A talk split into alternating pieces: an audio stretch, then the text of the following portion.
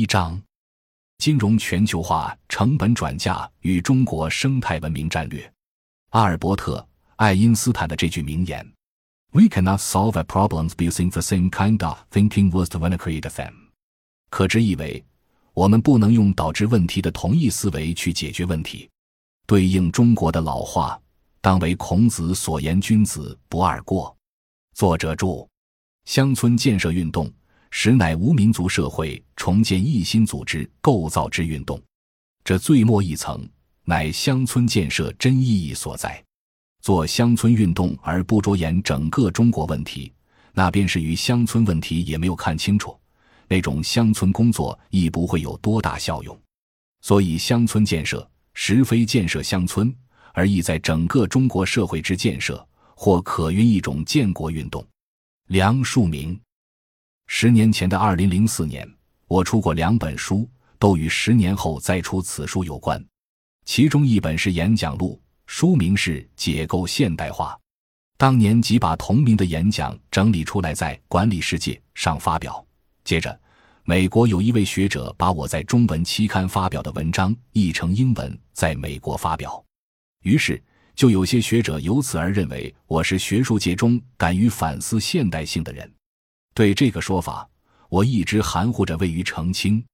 直到十年后的今天，当我把《告别百年激进》这本与全球化、战略调整、历史变迁等宏大叙事相关的新的十年演讲结集出版的时候，才觉得可以认同了。因为此书所做的教训分析指向明确，就是历代主流都要追求现代化的百年激进。另外一本就是宏观问题的文章汇编。我们到底要什么？这个书名借用了俄国资产阶级革命时期的进步作家车尔尼雪夫斯基那本名著的书名，但却没有借用他的副标题“新人的故事”，因为我们还没有善于在行动中反思的那些新人。如今我那本书已经很难买到了，但十几年之后则不必为人才不济而担忧，因为在中国继往开来的去激进化的。具有改良性质的乡村建设体系中，在大众参与的，在解构现代化中不断建构和谐社会的创新中，却已经新人辈出了。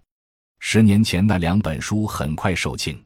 几年之后，有思想界的朋友读过，认为增益，便摘了其中一些文章，又搜集了几篇过去没收进去的，在日本和韩国分别出了日文版和韩文版的文集，一度引起了日韩思想界的反响。甚至在大陆和港台已经有读书会在精读和讨论我的著述，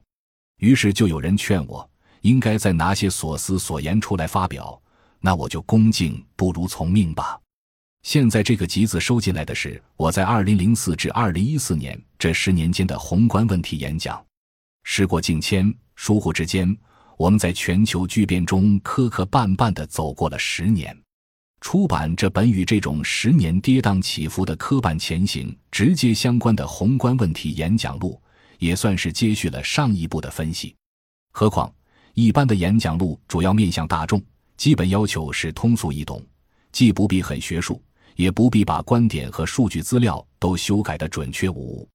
但这十年，我主要是在高校做理论联系实际的比较研究，自损思想性和学术性也应该有所增强。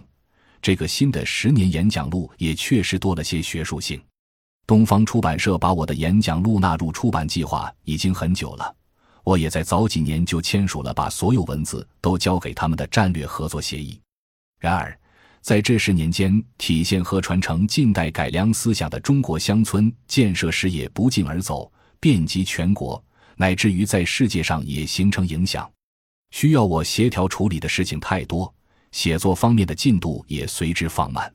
直到二零一三年，我向学校请辞院长职务得到批准，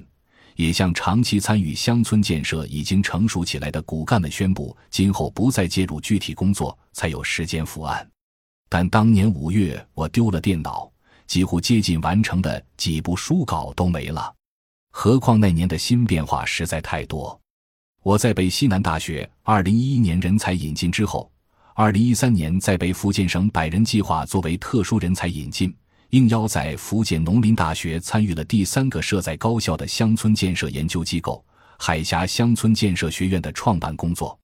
于是，这个书稿只好拖到二零一四年从头再来一遍。此书既然是十年间的演讲记录，那么如果我还演讲并且还在世的话，下一部演讲录应该在二零二五年出版。那时候我应该是古稀有四了，按理则已经是在随心所欲不逾矩的仙界了。以上简述是与这本书有关的说明，虽然可以用于自序，但实在太单薄了。如果序言应该偏重于作者对本书主要观点的介绍，那我可以用下面的文字来表述。下面的文字原是我最近一次于二零一五年十一月做的演讲，刚刚完成文字整理，内容广博，图文并茂，深入浅出，通俗易懂。近年来的主要观点差不多都在里面了。何况我讲的时候多次被听众掌声打断，讲完了，很多人还觉得意犹未尽。可见接受程度较高，读者看完下文即可大致了解本书作者的主要观点，由此而放在序言的位置上，有质有量，不算太弱。我们越来越有全球视野，应该把所遭遇到的国内问题，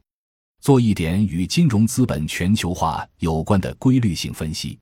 这样做分析，某种程度上是在提示民众，全球化的大趋势不可能被某个国家的单一政策。或者某一部分学者的单一批判所能够根本扭转，因此在当代，我们需要增加对所处的全球化的宏观环境的认识，增加对人类各个族群、对社会事业的各个方面都具有挑战性的大环境的认识。所以，我要从全球化说起。只要人在冬天的北京，无论红墙之内还是市井胡同，只要不来西伯利亚寒流，就得共享整个冬天的雾霾。今天大家所感受到的一切，也都算是气候暖化的客观结果，